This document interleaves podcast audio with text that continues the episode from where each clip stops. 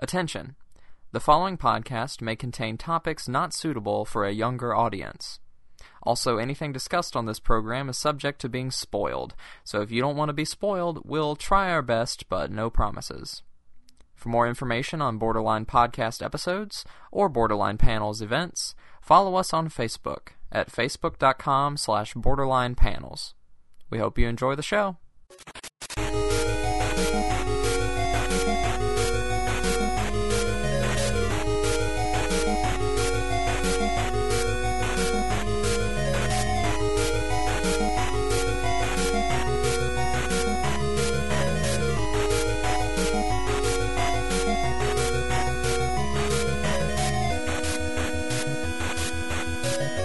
Hey, Internet! Uh, welcome to Borderline Podcasts from Borderline Panels. Uh, my name is Austin, or Bebop Shock, or Bebop Shock Infinite on YouTube, and I'm your host today, and will probably be the host forever, uh, maybe, um, probably.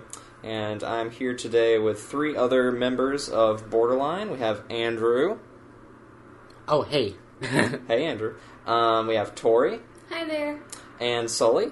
Yo, what up? Got all these guys here with us today. Um, for those of you who do not know, uh, Borderline is a panelist group out of Central North Carolina.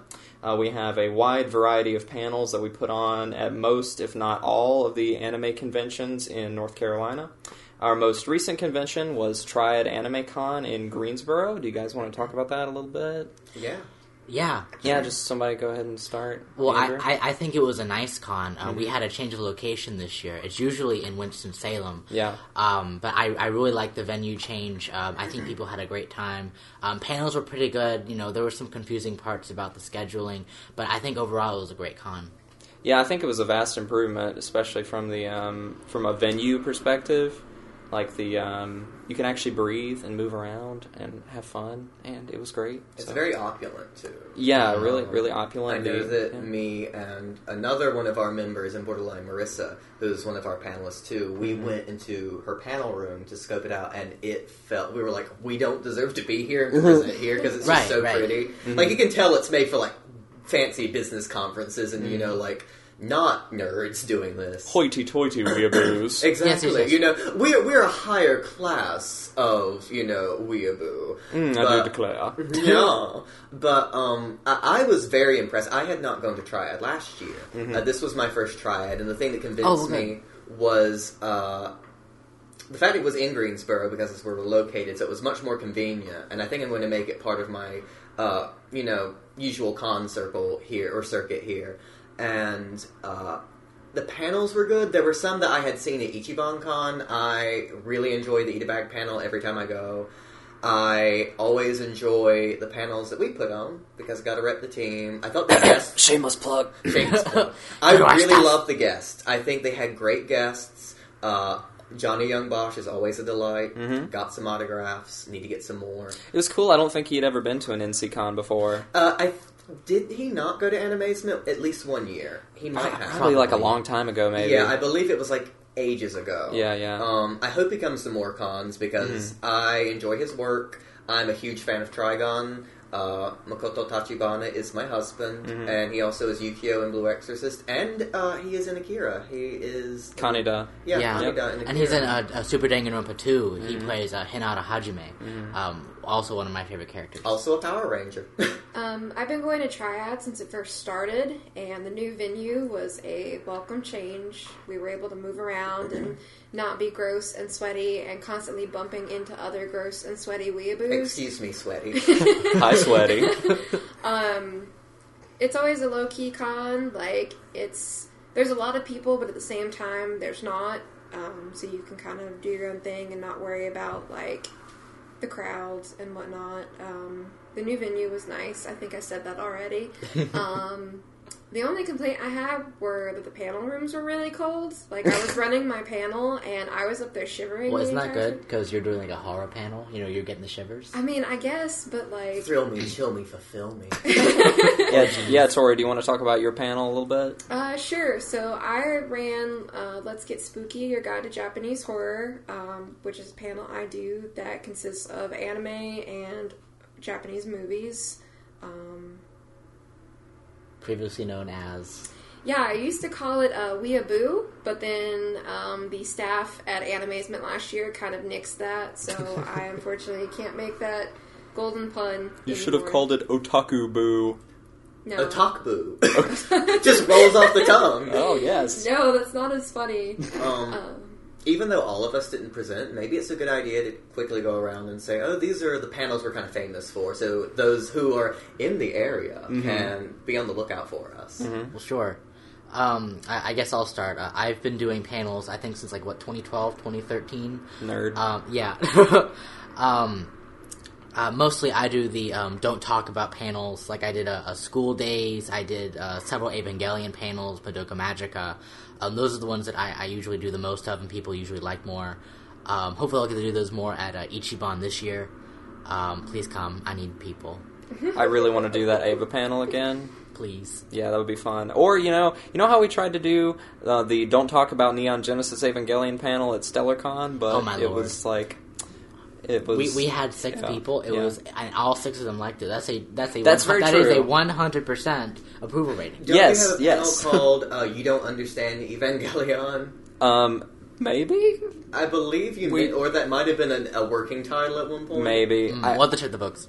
yeah I do want to do one about like um like why Evangelion is more important than everyone thinks. And I know that sounds pretty pretentious, but I've got some stuff to Well, back Evangelion's it up. Like we said, a higher That's very class true. of weeaboo. Mm, yeah. I'm just waiting to do my Hamtaro panel. Oh yeah, that's that's some pretty pretty heady psychological stuff going on right, there. You know, And, the uh, ham hams have a lot of complexes. mhm. They do. Yeah. Um, I have only recently started doing panels. I started out doing uh, a few panels for the Japanese club here at the university we go to. And what university is that? The University of North Carolina at Greensboro.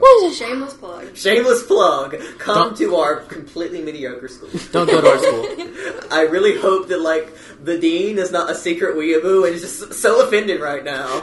um, but I, I had always loved going to panels, but I had noticed some things I did not like. Like, let's read the Wikipedia article for the series. So Oh, I was really inspired by all of my friends doing panels. The very first panel I did was this Ichiban Con, Ichiban 16 slash 17, Happy New Year's, uh, the con.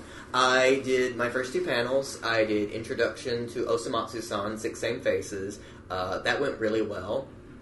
Did a lot of research on that. Had to translate a lot of stuff from Japanese Wikipedia, so I broke my own rule because it's hard to find interviews. in- Well, I think Japanese Wikipedia. well, I you- feel you like get it's a, pass. better source because they have a lot more like stuff that they have access to Yeah. because it's Japanese. Yeah, for sure. Um, and uh, me and again our friend Marissa did our Fujoshi versus Fudanshi panel, Mm-hmm. which was our Yaoi panel. Oh, jeez. uh, it was kind of bad because we did not have Wi-Fi. I had to download the, the Google Slides because I refused to use PowerPoint. Need to do that.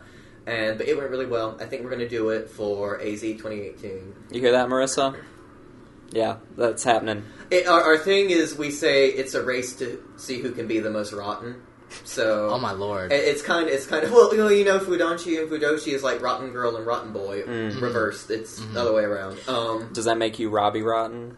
okay, let's mention Stop. something at Triad. There was this guy cosplaying Robbie Rotten who had like this toy trumpet and kept blowing it. Like he was literally just walking the circle of the con blowing it, and I wanted to run up to him, grab it out of his hands, and beat him mercilessly with it. All right, let's. uh We're coming back from Tangent Town. We're, well, we're discussing Triad. Yeah, you're right. I'm going to say with that though, I, I hate meme cosplays. Mm-hmm. I'm going to be that person. Say I go to an anime con to see anime cosplays. I don't mind if I see like a Batman or a Western fandom. Mm-hmm. God knows I love my Voltron, which is basically American anime at this point. One one last um, comment on that. If you cosplay a meme, the meme dies. That's the rule. It like remember when DashCon was a thing, and then the next, like as soon as that cos uh, con season started, everyone was cosplaying like ball pits. They have a, a ball pit costume like on Amazon, and there was apparently a run of them. And I'm just wondering, like, Um. what was Amazon thinking when all of their ball Oh, pit geez. costumes just like went out of stock in June? so, but I will say that the cosplay overall was. Probably really good for a small con. When we went to I thought so too. Con, Yeah. I was kind of disappointed because I felt like no one was bringing their A game. I don't want to say, oh, well, all the cosplay was bad, but like, it, it's either really simple or I'm not being wowed. wild. But here, I know that my favorite was probably uh, Aminami from Yuri on Ice, who had this beautiful sequin vest and everything. Like they went the whole nine yards. It looked like they made it themselves, and great wig. And I was just like, I tried to get a picture, but every time I, I was either rushing to a panel or we were like ships in the night going somewhere else. But I did get a lot of great pics. Um, I was really impressed. I think, like me and Tori have said before, it's like we live in a magical age where you can go on the internet and buy like a perfect costume. We are out of the dark ages of Milano. So Honestly. and so and because this is the South, where you know handicrafts and sewing are so big, uh, a lot we have a lot of very talented tailors and seamstresses Yeah. who live here. So Yeah, it's yeah. always nice to see the good cosplay. Cool. Um, as far as uh, my panels at cons, I, I do a few uh, at, at Triad. I'll just talk about that one since that's the most relevant. I'll talk about the other ones probably at another time. But I did a brief history of Kingdom Hearts. Um, but Bless you. actually, it was uh, an extended history of Kingdom Hearts. Wasn't it two hours? It was two hours. Um, I had never done that particular version before. Um, it was a lot of fun. We had a great crowd, a great turnout. Um, as far as I could tell, more than half of the people stuck it out through the entire two hour experience, and I thought, well, golly gee, I must be doing something right, at least a little bit, to keep these people entertained for a while. And um, uh, shout out to John, one of our other members, who's like our tech and audio expert. Uh, he helped me come up with a really funny uh, sketch. Well, him and Ryan helped uh, helped me come up with that really funny sketch to do, and I think And that who was Ryan? Oh yeah, Ryan is another member. Uh, he's he's a borderline guy. He'll you guys will probably hear from him. Oh, in in the future at some point. He really likes Haruhi, so I think he wants to come on here and talk about that. Jeez. But um, oh, and Bill, another borderline borderline pal. I guess a good rule is if we mention you by first name, you're in the in crowd. Yeah, pretty much. We're, yeah. we're a group of like nine or ten, aren't we? Yeah, Bill did a Lupin the Third history panel, and it was awesome. His and, beloved Lupin. Yeah, and he did it in the afternoon on a Sunday, and still like Bless him. a good handful of strangers showed up, and it was awesome. Tori, were you gonna say something? Oh, I was just gonna say, speaking of hierarchy, that theme song has been stuck in my head since last night. You mean the dancing one? Yes. Oh my god. I think all of Throwback. us have had like an anime theme song. So I've had the Real Folk Blues, the end, the first ending from Cowboy Bebop, in my head for the last three weeks. I know I was in the on the bus today running errands, and all I could think is Real Folk. oh God, now they're going to hear my terrible singing voice. But like, yeah, just playing in my head all day. Platinum Disco from Nisemonogatari has been playing in my head on a loop for the past two years. Just saying. Oh, I think I think that's a psychological condition. Seek help. Speaking of psychological conditions, Wow. kids, Segway. Segway. Perfect segue. Uh, so uh, this year is 2017, and right now it's March. Um, but 20 years ago, this coming July, came a film called Perfect Blue, uh, directed by Satoshi Kon, and that is the topic of today's podcast that we're going to talk about. Uh, we have all watched Perfect Blue fairly recently. Tori and I watched it last night. Sol, you watched some of it today. Uh, I've seen it like a thousand times, Okay. but I had, like I said, I had to run errands today, and I was like, I need to rewatch it before Mhm. we talk about it.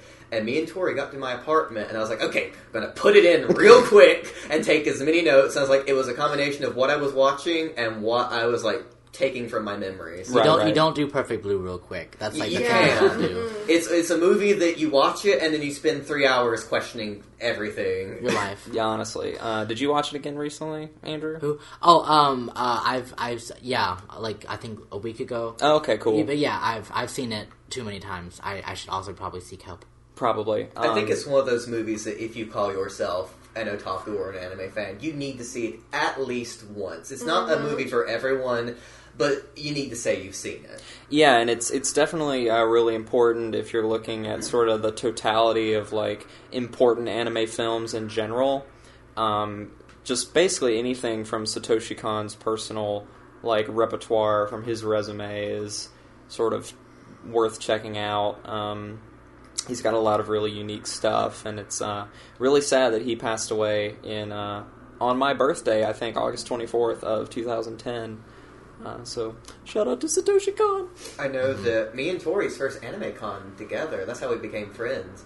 Uh, Satoshi Kon was slated to be a guest at Animazement 2010. I was really excited for the chance to meet him because Perfect Blue and Tokyo Godfathers are some of my favorite films. I have Mhm. to watch Tokyo Godfathers at Christmas. It's like required. Such a great movie. and and he passed away and i was like i get this chance to meet this this influential director Mm-hmm. for the genre, and he he's gone, and that was like a really hard thing to handle. But um, I think his work is going to be with us, like and understood and respected. I think he's better than than Miyazaki, and I'm going to be you know murdered for that. But I mean, they're they're so unique. I mean, they're so hard to compare. Honestly, Yeah, like Miyazaki's got a totally different like Style. style and approach to film than Satoshi Kon had. I really think that that's that's something that we see uh, characteristic of the anime genre Mm-hmm. is that no one director has their single style. Like like you can't really compare them to other directors. Like there is no objectivity with how. Um, you know, let's say Howl's Moving Castle Mm-hmm. versus Millennium Actress. You know, they're, they're they're apples and oranges. Like they are anime, but anime itself is very arbitrarily defined Mm-hmm. as a genre, which is actually many different genres. Right, of course, and um, I think it's. I think people are starting to realize more and more. At least I, I hope that they're starting to realize more and more that anime is not a genre but a medium. Right. Just like how you know, like animation is a medium, and uh, for anybody to like pigeonhole anime into meaning like this one thing is sort of doing the whole thing a disservice. Um, but to talk about yeah. Perfect Blue in relation to anime as a medium, Mhm. uh, I had a friend who I was recommending movies to, and I recommended Perfect Blue, and he was a little uninterested. And he's a little older, and we're both but we're both movie buffs. And he said, "Well, I'm not interested in anime like you are," Mm-hmm. and because when he thinks anime, he thinks like crazy spiky pink hair and huge eyes and exaggerated features and things like that. And I had to explain, Yu-Gi-Oh. like, yeah, like Yu-Gi-Oh, or he knows I Oh, love Sailor. Moon, so I think he thought I was like recommending a Sailor Moon movie, but I had to explain, it's like, no. Uh, one thing that's interesting about Satoshi Kon is one of the reasons he loved animation was he had complete control over the action. When you're doing a live action movie, you're kind of, you know, in the hands of the physical laws of nature. Right. But I know I watched this. If you ever have a chance to watch the YouTube channel, Every Frame of Painting, he discusses plug. Um, love that channel. uh, he discusses Satoshi Kon and he talks about how uh, sort of the speed of impact for movement because you can cut frames in animation, you can have different impacts for things like punches or shots, and Satoshi Kon loved to utilize that.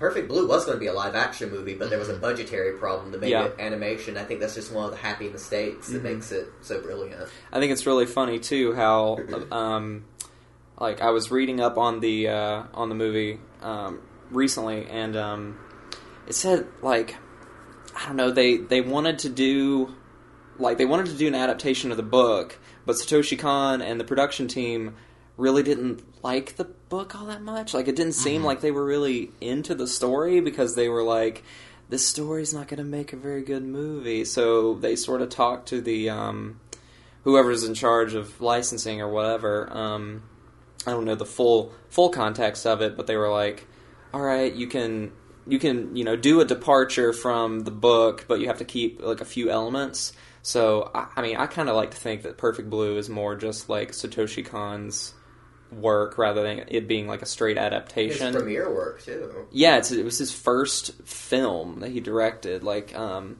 a few years prior, he worked on a short called um, Magnetic Rose, which was from uh, Katsuhiro Otomo, who's the director of Akira. Uh, Magnetic Rose is part of a a three short film collection called Memories. And uh, have you guys seen Magnetic Rose? Anybody I seen have that? not, uh, Nope. but I should look that up. then. Yeah, it's this it's this really awesome like short film about these like astronauts that show up at this. It's been a while since I've seen it, but I think it like this um, like abandoned space station or something like that, and they go inside, and it's like this weird like bourgeois like French Revolution style like palace on the inside, and then they have this whole like existential journey with like the ghosts of the people that used to live in this space station. It's really like the whole fantasy like reality dynamic plays out in sort of like ghost form, like spirit form with That like seems memories. to be a very common thread with Kon. Yes, is, is exactly. existentialism, the idea of a ghost, as Yes. Mm-hmm. we see in Perfect Blue, and uh, reality and fantasy kind of having a very blurred line. Definitely, that's sort of his shtick, honestly. I know one thing I want to mention because I'm an obsessive fan of Italian giallo movies. Mm-hmm. Uh, Perfect Blue has been compared to works by Mario Bava, and one thing I find hilarious, it has to be on purpose.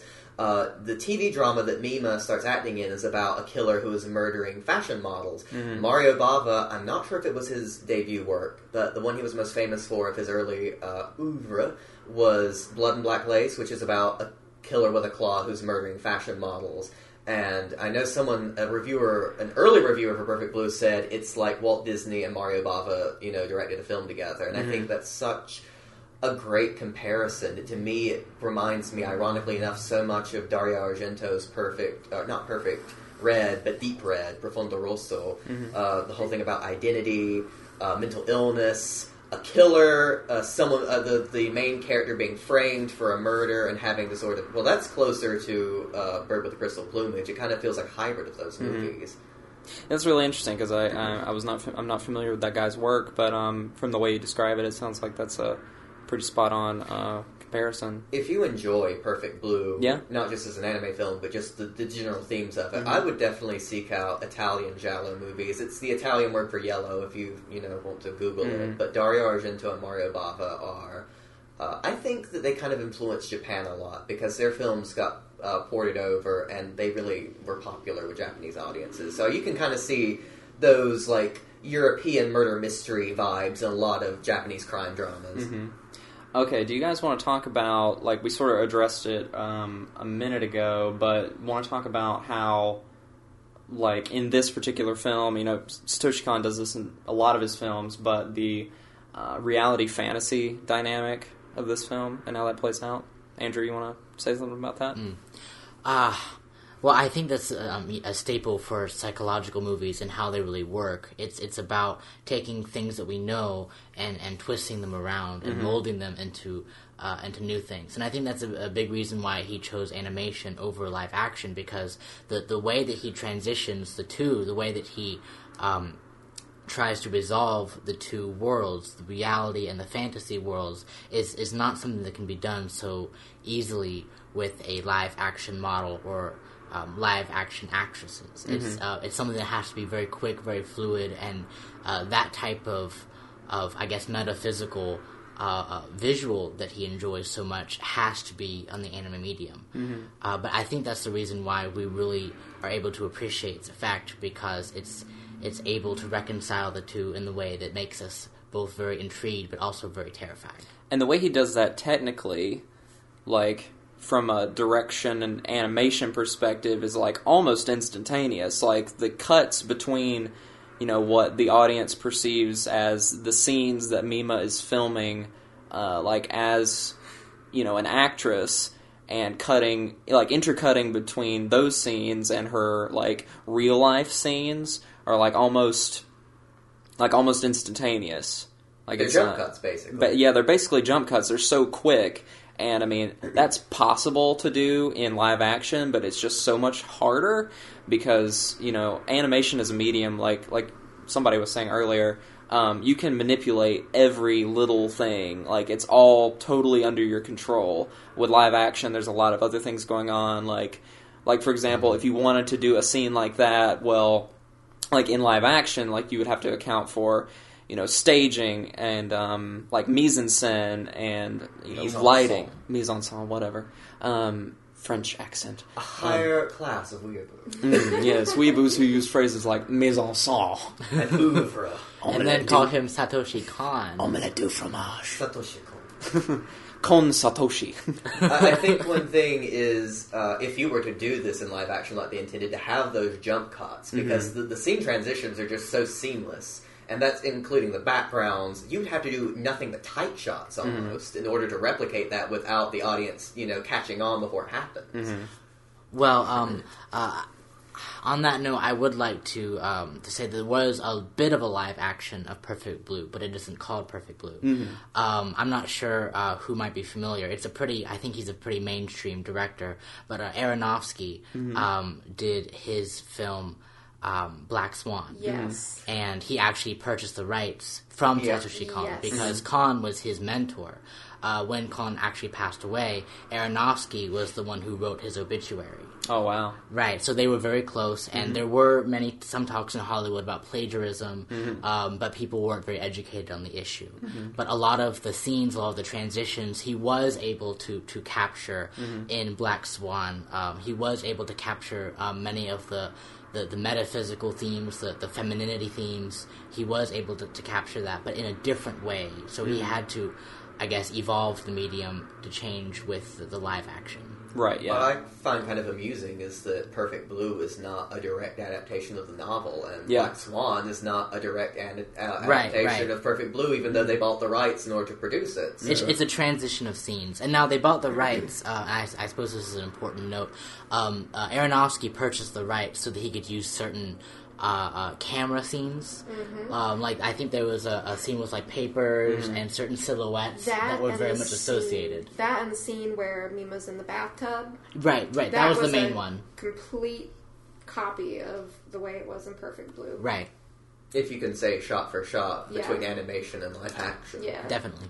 Definitely, yeah, for sure. Like the, the, the framing is the same from uh, that wasn't in Black Swan. That was in Requiem for a Dream, which is uh, Aronofsky's previous film before um, Black which one? Swan.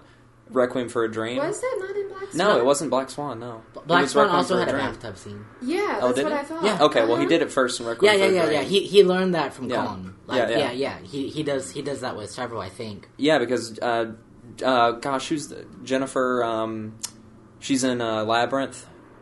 Jennifer Oh. Connelly. Jennifer Connelly, yeah, she's the actress in um, Requiem for a Dream, and she's the one in the bathtub scene uh, in in Requiem for a Dream that does the same exact, you know, direct over the head shot, looking straight down, and then the underwater screaming scene. Um, To go back to the, the concept of fantasy and animation, Mm-hmm. one thing that always strikes me when I watch this film is at the very beginning when Mima is preparing for the concert and she has the girls running around doing her hair and her makeup. They're all very plain. They're all very plain looking. Her manager's very plain looking. Um, and so it's this idea of the, the Japanese idol singer as a fantasy. Her identity as an idol singer is cultivated to have this perfect fantasy world. You see, when she's in her civilian life, she's a very plain girl, just average everyday girl on the street. But then when she's an idol, she's almost a different person, even though she doesn't look very different. It's kind of shocking that no one stops her on the street when she's just in her street clothes. Um, and also, when I was telling my friend about this, again, he was like, oh, pink hair and big eyes. Satoshi Kon's animation can be exaggerated, but here it's very natural looking. The proportions are natural. Uh, they have a little bit of an anime influence. The eyes are a little bigger and a little softer, but uh, they look very live action, and the animation is done in such a way that it looks almost rotoscoped in some shots. Um, the only character I can think who looks a bit inhuman is Mimania, but I think he's supposed to be deformed. I don't think it's supposed to be like uh, a metaphorical depiction of him, although there are, I think, a lot of shots where he is drawn in certain ways to, to emphasize certain themes. Yeah, and I think with that character, it, it seems to be that the way that the uh, the way that Kon directed it is that certain scenes you're supposed to know that Mimania is there, like in the flesh, present, and in other scenes it's supposed to be ambiguous whether or not Mima is imagining him or if he's really there. Um, so I think that was that's really interesting. Like whenever it's like towards the middle of the film where she's filming the uh, the scene outside and she looks over. They're they're on like a, a dock or a bridge or Yes, something and like that. to the other actress. Yeah, and like she looks over and sees Mimania, and then looks back and he's gone. It's like one of those that that scene. It's like, well, you don't know if he's really there or not. Like, there's nothing that really says like concretely like Mimania is there. Um, Mimania confirmed for Batman. exactly. or, but you know, there's the scene like in the beginning where he's he's definitely there He's a because security guard. no, no, he's just an attendee. No, he's wearing No. the uniform. Remember, the he very protects her from beginning. the drunk girls. Really? Yeah, You mean the drunk guys? drunk guys. I'm sorry. Yeah. Yeah. I thought he I thought he was just there and he just See, did that's that something anyway. I find interesting about his character No. is, you know, there's a scene where he's holding his hands out, and it's like he's holding her. Mm-hmm. He kind of has placed himself in this fantasy role of a knight in shining armor. He is. Yeah. A lot of people talk about Mima's uh, fractured identity, and they just think actress herself and then the idol, but really, she has no control over her identity. They are constant projections um, especially when they talk about otaku culture. I feel like Mimania is just a conglomeration, like a, a human representation of this nebulous otaku culture. Uh, at the very beginning of the movie, I think it's interesting that it opens on the Super Sentai performance. Yes, I wanted to talk about that. Um, Because if if, you you, allow me. notice, I'm sorry, that you notice that at the front of the audience are children, and they're just you know having fun. The farther the camera pans up to the back is all these otaku filming and photographing it Mhm. obsessively. Yeah, and I think that scene is really, really f- interesting because uh, whenever I was watching it last night, I was trying to put myself in the shoes of someone who had never seen it before, someone who knew nothing about it, had never heard of it or anything, somebody who just like randomly went to the theater in 1997 and happened to watch an anime movie called Perfect Blue. Um, let's think about the anime climate of that time period. It's like, well, a lot of you know anime fans were not used to you know anime being super like Accessible. Not accessible. I, I, would- I would say like self-referential.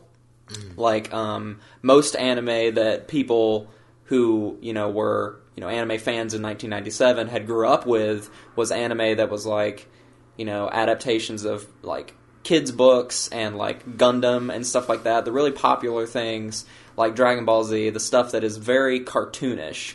Um, but you know, around you know '95 is when Evangelion came came out, and that really started. I mean, it wasn't the first; there were others, but like it started the conversation of like anime being more than just like it can be a psychological like experience. Like it can deal with these really heavy subjects, and Perfect Blue, you know, does that as well. And um, anyway, what I was getting at was, you know, starting the movie off with this like scene from a Super Sentai movie. Um, it's like, well, you know, as the movie starts, you think, is this going to be a movie about like Kamen Rider or or what? And then it and then it pans out from that, and it's sort of like setting you up for the entire film. It's like it starts, and you think that this is actually happening in the narrative, and then it pulls out, and you realize, oh, it's a stage. And then the movie continues to do that throughout the entirety of the film, where you see shots of Mima, and then it pulls out, and it's, it was just a television. Like it was a shot of Mima being an actress, not being her actual person. And you see that with scenes with like the detectives, like in the narrative and stuff too. Uh, you see that in the scene where, um, like, she's in the interrogation room um, and she's being questioned by the police characters, and then the audience starts to think that maybe this was whole the entire film up to that point was just her imagination, but then it pulls out and it you know it it's it's the um, it's the setup and the takeaway because you know the audience for that brief moment is meant to believe oh this is like the big reveal of the movie. It's like it's revealing that Mima is like actually, you know, really unstable and she's imagining all of this, but then they pull out and then reveal that no, that in fact was part of the narrative of the story that she was acting in. So it does a lot of those setup and takeaways, and I think that Super Sentai I might be giving away too much credit, but that Super Sentai scene in the beginning sets up the audience for what they're seeing is not exactly what they're supposed to believe. And um, unless anybody else has thoughts on that, um, somebody want to talk about um, idol culture? I definitely would. okay, Um, Tori and Andrew, you guys want to talk about that? Sure, go ahead. Well, I, I think that this movie does an excellent job with uh, analyzing and discussing um, idol culture and, more importantly, its toxicity uh, when it comes to its relationship with women. Because idol culture, uh, and this can be applied with uh, with uh, I guess the concept of the the uh, boy band as well in Japan. Um, Right. It's that it, it isn't for the people who perform in it, it's for the fans, and only for the fans. Uh, um, most of the time, whenever you have idols who are signed a contract, they are signed based upon all these different conditions. You know, they aren't allowed to have boyfriends, they aren't allowed to act, promiscu- act promiscuously, they can't be lascivious, you know, they have to remain pure to the audience to sell merchandise and to sell CDs. And they use the term graduating which means that whenever a woman become or a girl, I guess, becomes a woman and is no longer appealing to this fan base, they graduate her up, which I would say is the same as just kicking her out because she isn't what they want anymore. You know, uh, whenever a woman, I guess, or anyone sings for their own pleasure and dances, you know, for their own fans, you know, like we have people like Dolly Parton who who have been dancing for for decades, and people don't really care whether or not she's wearing the poofy pink dress or the tiara. Right. Um, it's it's always about uh, this age and and seeing women as objects and less as performers and people who are talented in their own right. In the background, there is a manager. There is someone who writes the songs. There is someone who directs the songs, directs the dancing. They are almost, I guess, puppet-like with with how they're dealt with. And I think that it's about Mima trying to break from that and become an actress in her own right. Do you have any thoughts, Tori? Um, well, tying in with the other themes, it kind of shows how like fabricated and fake the entire idol industry is. I mean, you have the exception with some, like I would say Kyary's pretty true to who she is as a person. She does what she wants, and Shout out to Kiari. yeah. but um, The Bay. yeah, it just like the girls and even the guys are just so robotic and it's like who are they? Like i wonder sometimes if they even have a sense of who they are because they're trying to put on this like persona for all of these people and they have to like you said stay pure and they can't engage in romance or anything that's seen as like sexualized or um, adult or um, I once read that uh, female idols, all of their makeup artists, they are only surrounded by gay men, so they cannot like get with them. There's Yeah. actually a you can get a job as a gay man in Japan just Mhm. being an idol's assistant, so that it's guaranteed she won't like Yeah. fall with you. Right. There is um, one idol though I can't remember her name, but she loves to insult her fans. She's like, "I'm single forever, just like all of you," I and, love I'm, that. and I'm just like, Ah. I, I mean, that's true. Like, well, in, well, in a sense, um, uh, I, I've heard this phrase in idol culture a lot. Mm-hmm. Um, it, the reason why the idols are supposed to remain single because the mentality is you're dating your audience. Yes. they come to your shows, they buy your merchandise. Without Yes. your audience, you know, you're you're just you know you're just some bimbo in, Yeah. a, in a sparkly pink dress. So I, I guess it's about respect and it's about uh, uh, not really being your own person, but existing for your fans and the commerce that they Yes. bring with them. or then you just become Aya Hirano and do whatever the heck Right, you right, want. right. Not I, I was very. I, I was very, very mad with the international community with how they handled Yes. Aya Hirano. I thought Yes. that was just revolting, Yes. misogynistic. It was the worst. And I think that it's those types of cases that I think drove Kon to really uh, analyze this Mm-hmm. type of toxicity in the idol culture. Because this movie is about more than Mima. Yeah. Mima is a figurehead of the modern woman, of Yeah. someone who who wants to do this, but then sometimes wants to do that. Sometimes she wants to seem pure, other times she wants to be adult. And Right. she wants to do it for herself. Right, But right. yeah, yeah, but um, I think all of that feeds into like one of the most interesting scenes. I thought was like the scene after, you know, she does the rape scene, like she acts in the rape scene, and then she gets back to her apartment and realizes that like her fish have died. And it's it's not that those two things were related. It was just like she went through this like traumatic acting experience, and then she gets home and her fish are dead, and she's just like, well, frick. And then she like destroys like her apartment, and, like knocks stuff over, and then she like slams herself down on her bed and says something like, like in reference to the rape scene, Of course, like I didn't want to do it. Exactly. Like, of Yeah, course, I didn't yeah. want to do it, but I wanted to make my manager happy and all the people that got me where I was. I wanted to. I didn't want to let them down, and I mm-hmm. think that was that's that's sort of a representation of that sort of idol culture mentality. Sort of manifesting it in the way Mima thinks about herself and the things that she, you know, allows and doesn't allow herself to do. Mhm. and that Hollywood mentality. You know, uh, in, in any type of entertainment industry, there are different standards for men as there are for women. Women have this expectation to, you know, do do everything that men do, except in three inch heels.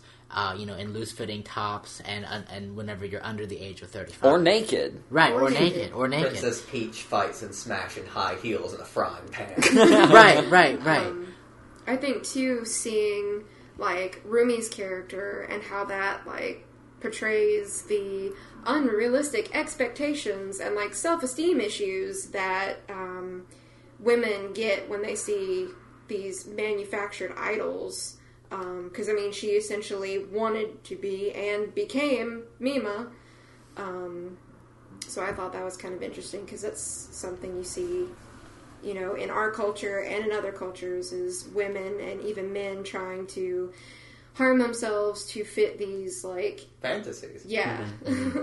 One thing I find kind of tragic is it's still going on today. Uh, if you're a Sailor Moon musical fan, you might know about this. Uh, uh, Amor Eternal was the latest Sailor Moon musical, and when they announced the cast, they announced the actress for Sailor Mercury, who I've, I've sadly forgotten her name. And the fans did some research about her previous roles, and she had done uh, a gravure book. And gravure, I'm probably mispronouncing that. I found out there were two ways to pronounce it. I looked it up specifically for this podcast. Uh, in Japan, they are basically softcore cheesecake style books. It's usually them in a school uniform, a bikini. It's not very sexual. It's very Yeah. softcore, but it's seen as tainting the image of Sailor Mercury. Even though she's a, the actress is a woman with her own life and her own career. When she's playing Sailor Mercury, like when an idol is playing their idol character, essentially, they represent that. And Yeah. Mm-hmm. it was so bad that they fans would go on Twitter and berate her and call her and basically shame her for it That's to the point that she wrote on Twitter. She says, "I'm sorry that I've offended or I've hurt the character of Sailor Mercury. I'm going to drop out of the musical." And they recast her, and it, it was just. It it was kind of like a watershed moment. And I did think of that scene in Perfect Blue where they find out that she's doing some more sexual photography to kind of get by, and it's it, it's 1997, 2016, and 17. We're we're two, 20 years, and we're still doing that. Yeah. hmm Well, I think that that um that goes into the thought of this this categorization. You know, whenever you're in the public image, there is no type of line drawn in the sand. Like this is my professional life, this is my personal life, this is my career. Uh, I think that this was very well documented in the film.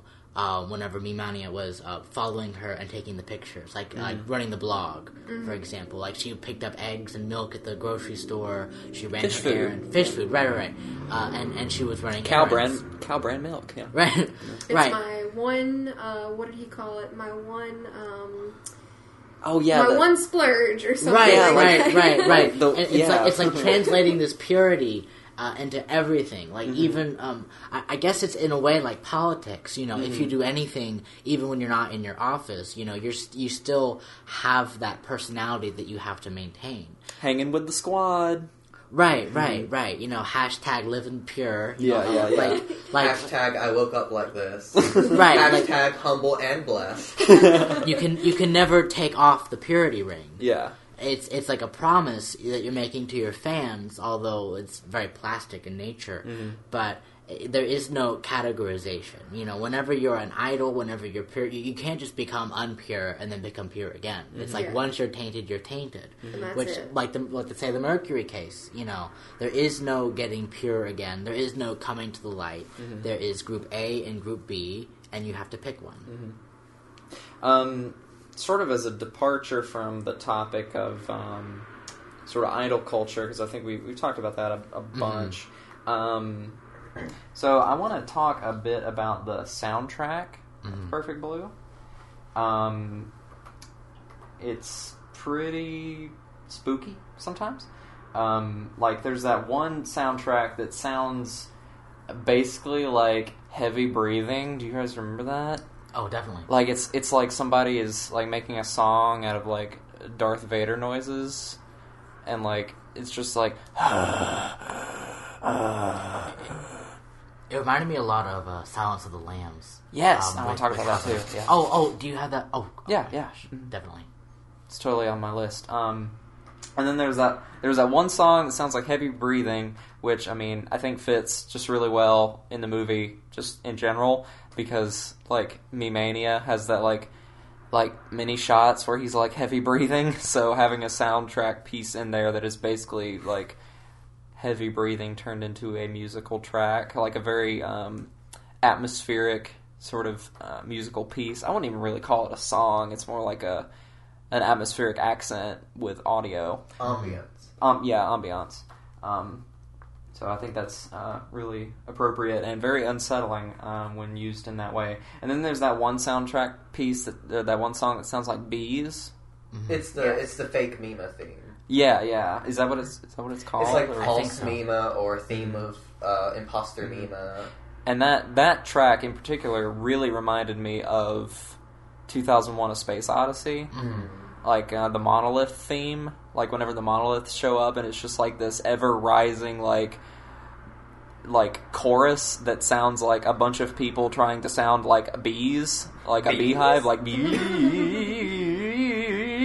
stuff like that. It's just kind of crazy. But imagine an entire choir doing that, and that's, that's In bee costumes. In bee costumes, exactly. I'm sure Satoshi Kon asked for that directly. the uh, the Tokyo Philharmonic Bee Choir.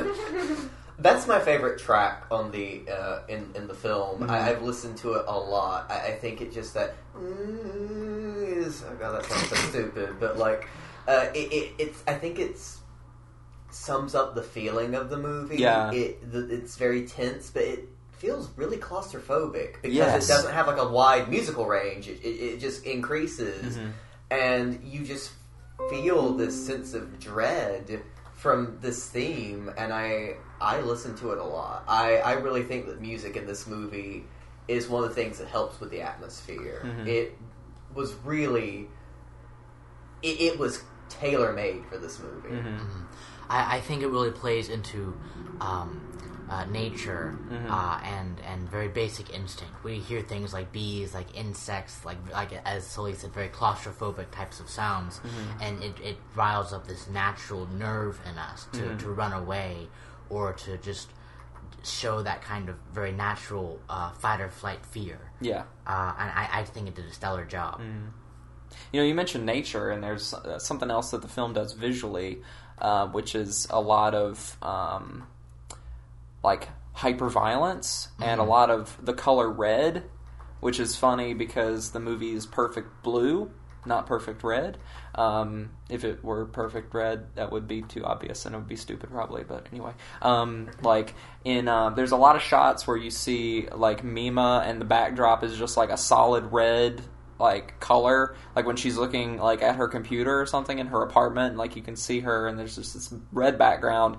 And like in the elevator uh, with the boombox scene like when the uh, when the screenwriter gets killed uh, spoiler alert, by the way. Forgot to add a spoiler notice at the beginning of this podcast. Um, if you guys have been listening to this, which you have, spoiler alert. Sorry I didn't let you know beforehand. But anyway, I'll make sure to do that in the future. Um, like that scene where the elevator comes down and the boombox is like blaring, and the guy's just like looking at it. There's like a red floor, and um, like the color red, like is you know most n- normally associated with like intensity or like passion or something like that and then there's a lot of scenes where they're like bloodied bodies and the, the red is just so vibrant um, i think that does um, Another, another thing in common with Giallo movies is how vibrant and almost cartoony the red is, and Hammer Horror has a lot of that too. Yes, like yes. The, the red is a theme.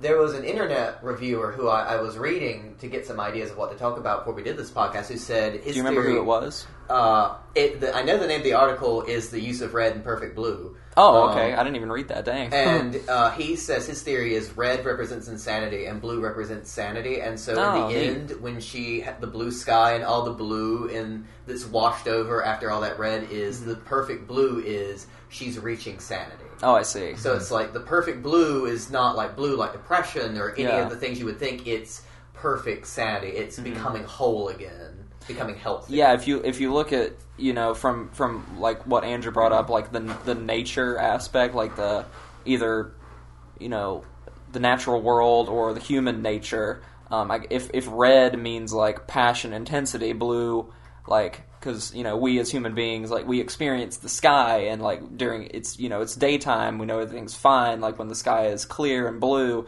like that's like you know calmness and you know fineness and like the sense of being all right like if you're outside looking at the sky and it's blue um, you know the everything's sky gonna be is okay red. It's the apocalypse. Exactly.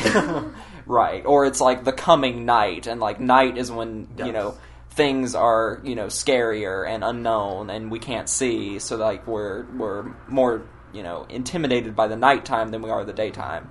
and and I, I think I could be wrong about this, but I think most, if not all, of the, the murder scenes uh, take place in dark spaces and at night. Whenever she's she's running away from uh, Rumi-chan, um, that's also taking place at night. Yes. Um, and whenever she's uh, uh, in the, the asylum watching Rumi-chan, it's during the day.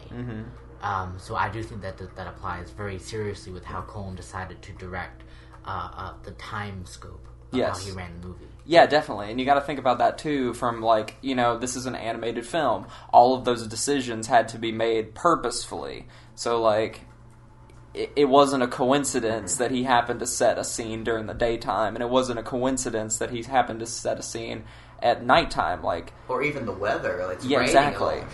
In all the shots. exactly like all of those decisions were made for like an explicit reason. I think too to go with the idea of color and and uh, the setting. It's set in the city. There are we talk about nature. There are no natural shots really in this movie. It kind of continues that theme of claustrophobia when she's running away from this vision of Rumi as the false Mima. Mm-hmm. It, it's it's like a maze that she's running through. She's trapped. She can't escape because she's in such a narrow, confined space.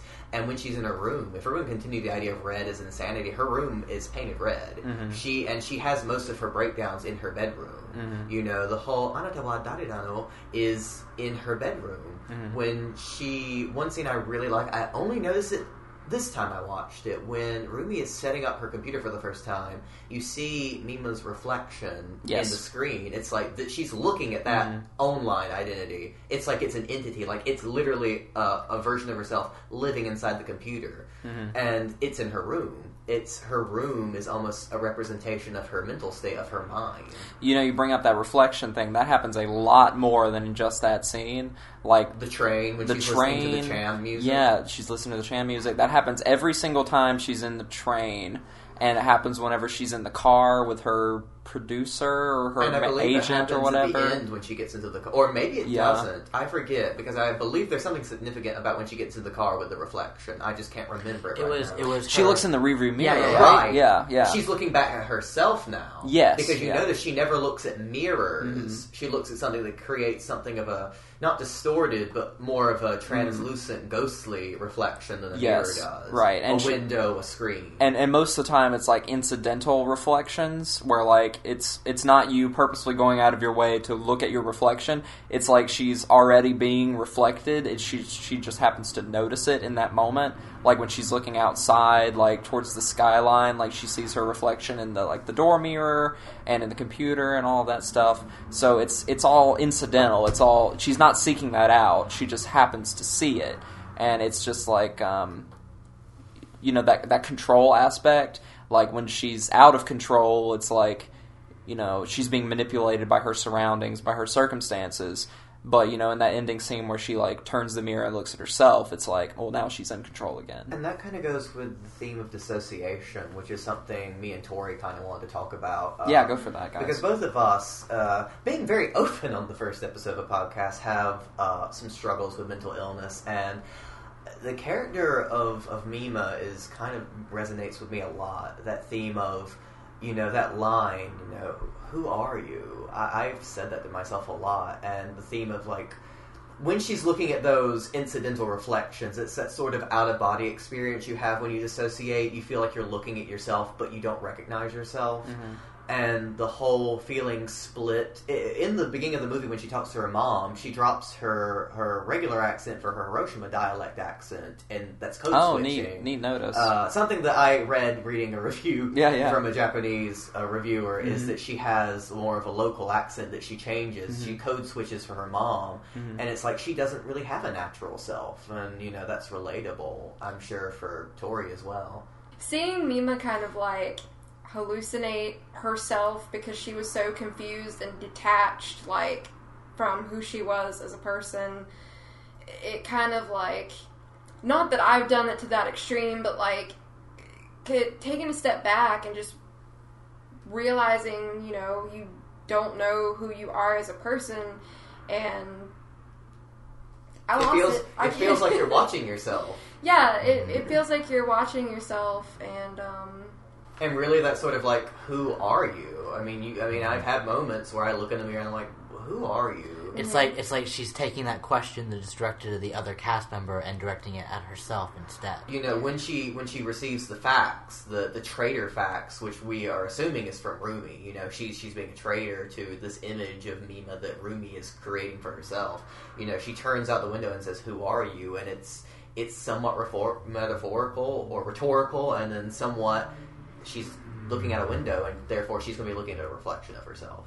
Yeah, it's like that that that line. It's like, you know, it in every scene that it's used, you know, the the meaning and the context changes for that line. And I think that's really interesting mm-hmm. because the first time that she says it, it's like you think you think that she's directing it at the fax. Like, because you, you see her, she's kind of staring at it, she's not saying anything, she gets it, she reads it, she looks out the window, and then we hear, Excuse me, who are you? And then it cuts to her in the studio rehearsing that line, and then we realize, oh, that's the line that she's supposed to say. But then she uses it later on and, like, says it to herself, both, like, as, you know, practicing the line and sort of a self reflexive thing. It's like, even in that moment, the lines between her, you know, actress self and her real self are, are blurred again. And she actually, when she's kind of like breaking down towards the later half of the movie, like you actually hear her repeat that line a lot mm-hmm. to her reflection and to other people that she comes across. And I thought that was really interesting that that one simple line kept getting brought up again and again and again. And I noticed, and this may just be me and my, you know, rudimentary Japanese picking up the words I recognize. I noticed that uh, the word dare, who, is used a lot to the point it does sound emphasized. Um, I know when the executives for the TV show are talking, there's like a scene and it's used like five times. Like they say dare like five times. I think like It's very direct. it's very direct. It's almost like they're you know, winking at the camera. The theme of Yeah. who is big, who is Mm-hmm. Mima, who is this murderer, who do we believe in this story, Mm-hmm. whose point of view is real. And I think it's important to note, to note that she doesn't say anata dare. She says anata dare nano.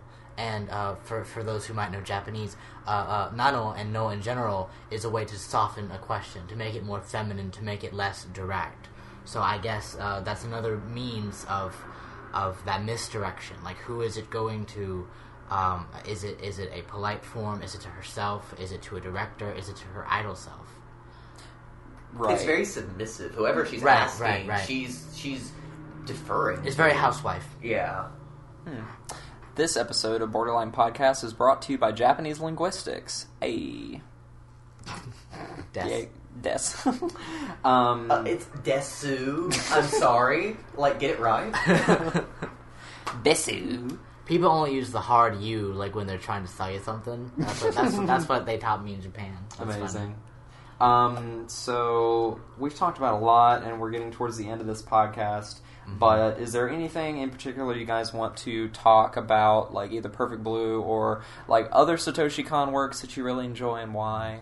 Well, well, one more note I wanted to make on Perfect Blue, Mm-hmm. uh, and and I watched the uh, interview with uh, Junko Iwao, the the voice actress who played me. Oh yeah, please talk right, about right, that. right. That was on the DVD release uh, for uh, I think uh, Madman Manga Entertainment.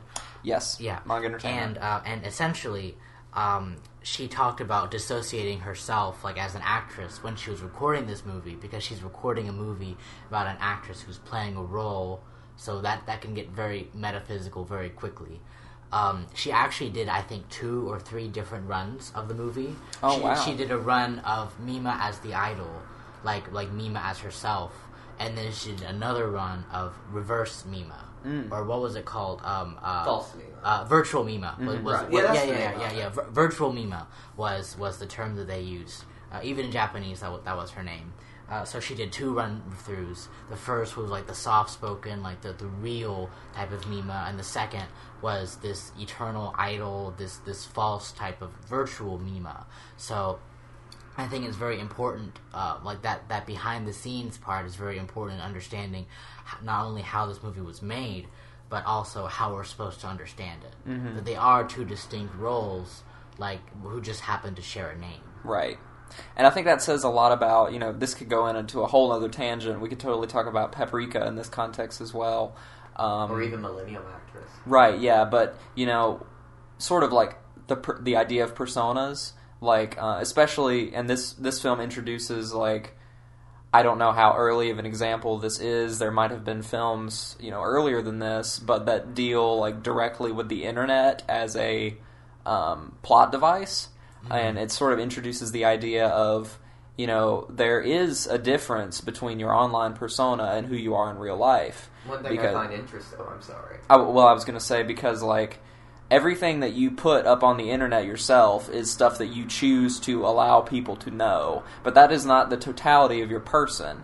And you know, in Mima's case, you know, things are being put up there that are who she is, but are also like a fabricated version of who she is, and that and in that way, she feels like violated.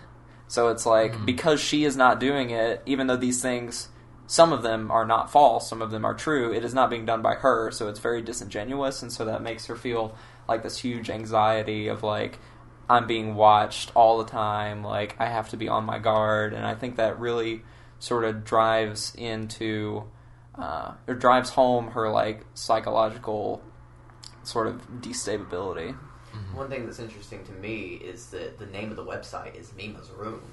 And, Yeah. Uh, frequently. That's so- creepy. It, well, no, in, in Japan, the, the phrase someone's room is used in celebrity culture to mean, like, oh, this is a space where they're going to come and be their real selves. And it's not their real selves, it's it's fabricated. I know one thing I find amusing is sometimes uh, mangaka will have, like, in character guides and stuff, uh, quote unquote interviews with characters and they'll call it the character's room Mhm. where this is them you know i'm like a celebrity. I'm letting you into my space and it's an artificial space that's cultivated even with a fictional character. But she reads these in her actual room her actual private space where she's allowed to be herself. And so it's like someone is invading her room and remodeling it remodeling it into this it's like no you have to be on all the time and it's a blog, so it's uh, supposedly coming from her personal space. So it's it's very invasive and very controlling. A lot of the a lot of the, the characters that are surrounding Mima are trying to project who they want her to be and pulling her in all different directions, which is only fracturing her identity even more. Yes, we see that so much, like because there are so many conversations in the film that Mima is there, but she is not the one engaging in the conversations. But the conversations are about her. It's like she is trying to be shaped and molded by all of these outside forces, and she is both, you know, trying to reconcile that and like sort of be the peacekeeper and make everyone happy while also like trying to be her own person at the same time. But it's like she's been robbed of that. If that makes sense. And and slowly back to what you said, I think remodeling is a very good word because um, there was one scene that really stuck out to me in her room was um, in her room room, not the, the artificial one. Was um, in a fit of rage, she takes down the Cham poster, Yeah. and people and it keeps getting put back up and put back up. It's like it, the the two rooms are getting conflated. Like Yeah. she isn't able. You know, to control her own space, and mm-hmm. this person is coming in to put the poster back up. Mm-hmm. Be, be it the person running the blog, be it Rumi, being Mima herself. It's it's the space is consistently being invaded. So remodeling is a great word, I think. The blog Yeah. is basically a ghost haunting the room Right. at this mm-hmm. point. Um, And the fish. And, and, the, and the ghost fish. It's a ghost fish. A ghost fish. but um, to go on the subject of Sako- uh, Satoshi Kon movies, uh, Tokyo Godfathers is probably my favorite. I have to watch it every Christmas. It makes me cry. It's it's one of those movies that like just always gets to me. I love Hannah, obviously, as the token homo. I love Hannah. Um, Hannah or is it Hana? Hannah, Hannah. I'm sorry. It's okay. I'm being a southern white person talking about that there anima. Um, Them uh, Chinese cartoons. okay, funny story. My parents call it that. Oh, Um, figured. But I love that movie. I saw it on Ovation the first time I saw it, and it, it makes me cry. It's so charming. It, it's charming. I love the ending theme. It's just like is joy, uh, ode to joy, and Mhm. it's. I, I always say, if you're an anime fan, watch Tokyo Godfathers at Christmas. Definitely. It's like the only anime Christmas movie I know of. It's not like well, it, it's not like the special episode of some like bishojo anime where they're all in like you know sexy Santa costumes. Yes. No, it's like an actual Christmas movie. There is Yes. an exact anime about that. Oh, no, why? About which one? Um, girls in sexy Santa outfits. Christmas Was came it, wa- early, wa- and wasn't so that did I. wasn't that K-On the Christmas special? No, But there is a K on Christmas special. there Right. is a Karen Christmas special. Um, but back to the topic. Not a movie of his, but I feel like everybody should watch Paranoia Agent at least once. Um, Agreed. I, I, you know, funny enough, or unfortunately enough, I haven't seen uh, Paranoia Agent. Um, do you do you notice any like similarities between Perfect Blue and Paranoia Agent because I know like Satoshi Kon used Paranoia Agent to sort of like filter all of his ideas that he couldn't turn into movies. Um, the the building, the way he builds Dread. Um, Oh, yeah. and It's kind of like a slow burn. Like it starts and you can kind of feel it, and that's why I enjoy his work so much. Is because maybe it's just me like being really emotionally in tune and being able to pick up on that kind of stuff. But like you can feel it, and it starts, and it slowly and slowly builds, and then eventually you're just kind of like, God, please get this over with. like I just want this to be over. Um, and I think that's kind of present in all of his works, but um, more notably in Paranoia Agent. Yeah, and I think it's very uh, Alfred Hitchcock in that regard, Mm-hmm. um, because he's all about you know sort of like creating this optimized anxiety through you know building tension, and in films like Psycho, for sure, like Hitchcock does that a lot. It's like um, a lot of the scenes in Psycho are like slow burns leading up to like a very intense like series of moments but it's mostly the, that slow building of anxiety uh, through you know directorial choices and music and framing and all that sort of Aronofsky too does that a lot. Yes, Black for Swan, sure. definitely. Watching Perfect Blue, I, I get a lot of vibes of like Rear Window. Okay. Uh, mostly just that idea of voyeurism, hmm uh, and also the window shots. There's Uh, a lot of that. We could talk about. We could do a whole podcast on like Alfred Vo- Hitchcock and anime. yeah that and like voyeurism in Perfect Blue, and Hitchcock that would be Hitchcock. interesting because uh, we didn't we didn't really talk about too much of that, but maybe a little bit. Yeah. Now, I think it's it's very interesting. On the manga entertainment cover, they did mention Alfred Hitchcock. Yeah, there's a Roger Ebert quote about that from his review of uh, Perfect Blue. I have the box art right here. Yeah. It says, um, a startling and powerful film. If Alfred Hitchcock partnered with Walt Disney, they'd make a picture like this. Just kidding, that wasn't Roger Ebert, that was actually Roger Corman, who, um, gosh, why? I know that, I know that name and I know He's who that is, but I totally B-movie forgot. creator. Little That's Shop of right, yeah. Horrors. Uh, they Okay. conquered the world. hmm I think he works with Troma some. Okay, well, yeah, I, yeah. I think that that also plays into uh, the the um, uh, compartmentalization Mm-hmm. of everything animated into anime or cartoons. They they instantly jump to Walt Disney, Mm-hmm. who you know is very very different from someone who makes anime. Right. But very influential. Right, anime. right. We Yeah. can't understate Disney's influence on Right, anime. right, Right, Even we, we could we could do another whole podcast just about uh, the relationship between anime and Disney, Mm-hmm. but um, I don't think we have enough time for that today. Mm-hmm. Um, somebody talk about Paprika. I have not seen that. Unfortunately. Haven't seen Paprika? I haven't seen it in a really long time. Oh, Not dang, enough to be guys. able to. I, give I'd, a I'd, I'd hate it. We just kind of like tapped that, like you know, tacked on Paprika. I feel like it deserves its own moment. You're absolutely right. Uh, Paprika is another film that sort of deals with um, the relationship between like people and the media that um, that Pe- that Perfect Blue touches on some. Uh, at least wanted to reference that just to talk about more. I guess the, it's our podcast recommendation. Yeah, honestly, even for the even for the the panel. Yeah, like a blanket recommendation. Anything Satoshi Kon has worked on, basically. Um, which, funny enough, I think he was a key animator on the JoJo's Bizarre Adventure OVA. You don't have to watch that. We unrecommend the JoJo's OVA. Listen, everybody should watch it at least once. okay. Everybody gets one. Now, Everybody now, gets one. uh, shameless plug. Um, I'm not sure if I'm going to do it this year at Ichi, but I would like to um, in the near future. Um, I do want to do a panel on Satoshi Kon and Aronofsky, Yes. and I guess how his uh, work has influenced Hollywood uh, and and you know American media in general. Mm-hmm. Uh, so I guess watch out for that because uh, I'm I've had a really good time planning it. Hopefully, it'll come out to completion very soon. Yeah, you guys will probably see that panel uh, come to fruition at one of the many conventions that we do. Um, we mainly do in-state conventions, but you know, times are changing, and we are always interested in expanding.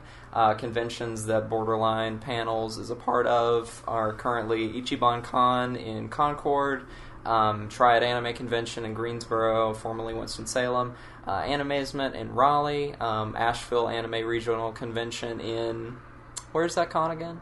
Um, Asheville? Asheboro. I think I don't know. It's in Asheboro, right? Asheboro, yeah, totally, totally. There's nothing in Asheboro. and uh, Hoshicon. Oh wait, mm, oops, they're, they're Womp womp womp. Rest in peace. Um, rip. Anyway, um, so I guess that's the end of this podcast. Um, hopefully, we can get another episode out to you guys as soon as possible um, with another riveting uh, topic. And uh, thank you guys for listening today. Um, I'm Austin of Borderline Panels. Uh, if you want to follow me on uh, Instagram, it's at Bebop Shock. Um, if you want to follow me on Twitter, I guess you can if you want, and that's also at Bebop Shock, but I don't really update my Twitter, even though I probably should. Uh, Borderline Panels also has a Facebook page that you can go like, where we put, you know, updates from all of our panels, um, um, pictures we take from conventions, and sort of our lineups of what we've got planning. So, do you guys want to end it out a little bit? Talk about whatever Um, little plugs you want to do? Don't don't follow me. don't follow Andrew. Don't Uh, follow me on Instagram. yeah. Don't follow me home. if you want to follow me, uh, all of my usernames are at Calvacon. That is C L C A L V A underscore K U N. That's my MyAnimeList, Twitter, and Instagram. And who are you again? Uh, my name is Sully. Excuse me, who are you? I'm Oh, keep butchering the. Japanese. Tori? um, I Let's not tell your Tumblr. yeah, um, let's let's not do that. But um, if you want to follow me on Instagram or Twitter, um, wait, no, my Twitter handle's different. Let's not follow me on Twitter because all I do is scream there. Where are we going? Um, I don't know. Where are we going? if you want to follow me on Instagram, it's at Ghost Story, and that's S T O R I wow, I wonder why your name is, is that, Tori. because I'm dead on the inside. Hey. And uh, if anybody lives in the Greensboro area, um, we are all Greensboro locals. Most of us, uh, we're all from other towns, but we sort of congregate into Greensboro. Um, I actually run the Geeksboro Coffee and Beverage Company Anime Club that meets on Saturdays at 1 p.m. Uh, we also have a Facebook page that you can follow. Uh, not affiliated with Borderline Panels, but we definitely work together a lot. And uh, Geeksboro Anime Club is a big sort of uh, anime staple in the Greensboro community and the greater North Carolina area. greater North Carolina area, if I can say that without my voice cracking. I don't think there is a greater North Carolina There's area. there's not a great North Carolina. Larger North Carolina area. better. This large state like mass, land mass that is North Carolina. Exactly. Well, that's all we have for you guys today. Thank you so much for listening. Um, we will see you again very soon. Say bye, everybody. Bye. Fare thee well. Bye. Au. Sayonara.